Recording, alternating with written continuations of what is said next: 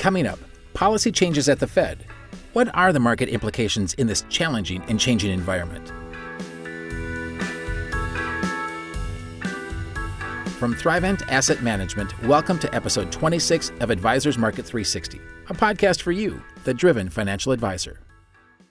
The vernal equinox, which marks the beginning of spring, often coincides with stormy, unpredictable early spring weather. This spring, the Federal Reserve, or Fed, had its own equinox moment when it pivoted to raising short term interest rates more aggressively to quell surging inflation. And like volatile early spring weather, this somewhat unexpected news from the Fed caused a major storm in the bond market, along with squalls throughout the capital markets.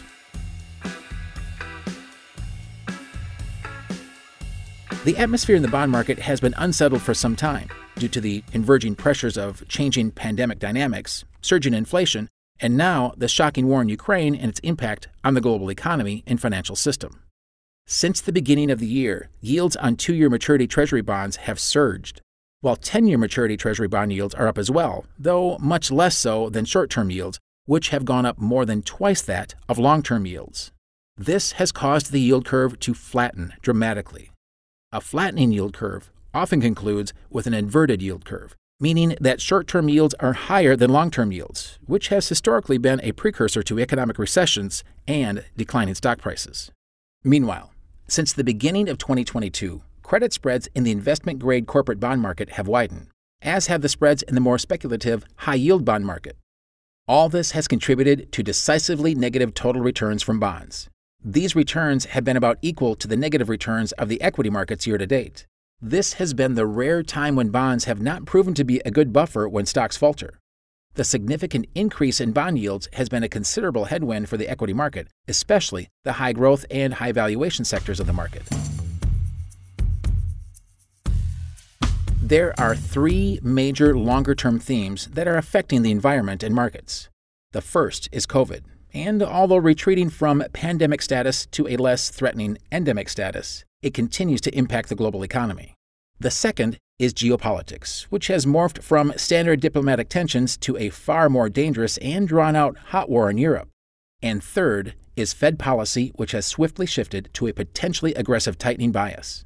The common thread in all three of these themes is their effect or reaction to the worrisome level and direction of inflation. Although broad bond and stock market indexes have shown surprising uniformity in performance year to date, there actually has been meaningful dispersion of returns across subsectors of the market. For example, the long lagging value sector of the equity market has outperformed the growth sector of the market in the first three months of the year. Commodities, especially oil prices, have seen significant returns thus far, continuing a major rally that started in 2021. Commodity oriented equity sectors have generated substantial returns as well, with energy stocks up significantly. Meanwhile, the long running champion technology sector has trended downward. And since this sector makes up nearly 25% of the overall S&P 500, it's the primary reason for negative returns for broad equity indexes. Inflation seems to be an issue with staying power. That's because once wage demands begin to set in, it is challenging for inflation statistics to decline. Already, there is widespread statistical and anecdotal evidence of the breadth and persistence of inflationary pressures. Remember, financial markets have not had to factor in inflation greater than 3% for over 30 years. So the current pivotal environment will remain volatile. We anticipate a continued divergence of returns across asset classes. So, what are the market implications in this challenging and changing environment? And where could investors look in response? Let's look at some options. First up is cash. Considering money market funds as a whole, it has been years since these have generated any yield at all. It is astounding that nearly $5 trillion is still parked in money market funds, and investors in those assets will have to continue to be patient to earn anything, even as the Fed begins to raise rates. The reason is that many funds were forced to waive advisory fees when yields effectively went to zero. As short rates go up, these fee waivers will be discontinued, thus delaying the point when higher rates will be paid to money fund shareholders. It's likely that it will take at least 50 basis points of additional rate increases before highly liquid assets, such as money funds, will begin to earn a return. Next up is bonds. The bond market has quickly grasped the reality of the changing environment. It is already pricing in at least six to seven additional rate hikes from the Fed, It has even factored in the potential for the next rate hike to be 50 basis points. Credit spreads have also widened quite a bit in reaction to a perceived riskier environment. However, long maturity bonds still are trading at yields significantly below current levels of inflation. Therefore, the best risk reward ratio in the bond market is shorter maturity securities, especially shorter maturity corporate securities that are now generating nice incremental yield over treasury bonds. High yield bonds with their shorter durations and significantly higher coupons currently seem fairly priced. We now turn our attention to U.S. equities. Currently, it remains a challenging environment for higher risk assets, such as stocks, especially after the surprisingly strong market performance over the past few years. However, corporate earnings are expected to remain strong even while stock prices have declined. Therefore, valuation from a price to earnings or PE standpoint is now more attractive.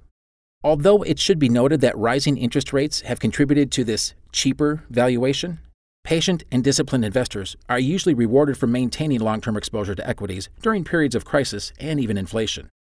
Currently, the conventional wisdom is that growth stocks, especially the highly valued technology sector, will underperform relative to the value sector due to economic uncertainty and rising interest rates. Value stocks remain attractive and may be poised to continue to do well, but the growth sector has some fundamental advantages that may be beneficial to performance. Many technology companies operate with significantly fewer employees relative to other industries, so they tend to be less affected by surging wages. These companies also do not have the problem of surging raw material costs that need to be passed on to consumers. Plus, they have proven to have pricing power. That's why being meaningfully short in the growth sector, with its heavy weighting to technology, is a risk to long term performance. Finally, let's look at international equities. Year to date, both developed and emerging market equity indexes performed modestly worse than U.S. equities. However, within emerging markets, both Chinese and Russian stocks declined substantially for obvious reasons. Russia will no longer have an impact on emerging market indexes due to sanctions and the collapse of the Russian market. On the other hand, Chinese equities will continue to have a major influence on the emerging market sector. China remains problematic given its recent history of insinuating government policy into corporate strategies and finances. That being said, emerging markets from a valuation perspective are as cheap as they've been in nearly 10 years. Developed international markets are heavily influenced by European equities. The war in Ukraine has dashed hopes for a solid economic showing in Europe after the challenges of Brexit and the migrant crisis. The geopolitical realities of Europe's reliance on imported oil and gas make investments on the continent challenging. For a number of years, international markets have underperformed relative to the U.S. market. The current political and economic realities make it difficult to justify an overweight exposure to this area. However, valuation in international markets is significantly cheaper than the U.S. market. For that reason, some exposure is warranted, but should be at a modest level. From a market perspective, this spring has proven to be stormy and unpredictable. To help your clients prepare for whatever the coming months hold, whether calm or choppy, be sure to communicate with them frequently to lead them to a summer of confidence. Thanks for listening to this episode of Advisors Market 360. All episodes are available on Apple Podcasts, Spotify, and Google Podcasts. We'd like to hear from you. If you've got questions or comments about the podcast or have an idea for a topic, email us at podcast at thriventfunds.com. You can also learn more about us at thriventfunds.com and find other items of interest to you, the Driven Financial Advisor. Bye for now. All information and representations herein are as of March 29, 2022, unless otherwise noted. Actual investment decisions made by Thrivent Asset Management LLC will not necessarily reflect the views expressed. This information should not be considered investment advice or recommendation of any particular security, strategy, or product. Investment decisions should always be made based on an investor's specific financial needs, objectives, goals, time horizon, and risk tolerance. Past performance is not necessarily indicative of future results. Thrivent Asset Management, a division of Thrivent, offers financial professionals a variety of investment products to help meet their clients' needs. Thrivent Distributors LLC is a member of FINRA and SIPC and a subsidiary of Thrivent, the marketing name for Thrivent Financial for Lutherans.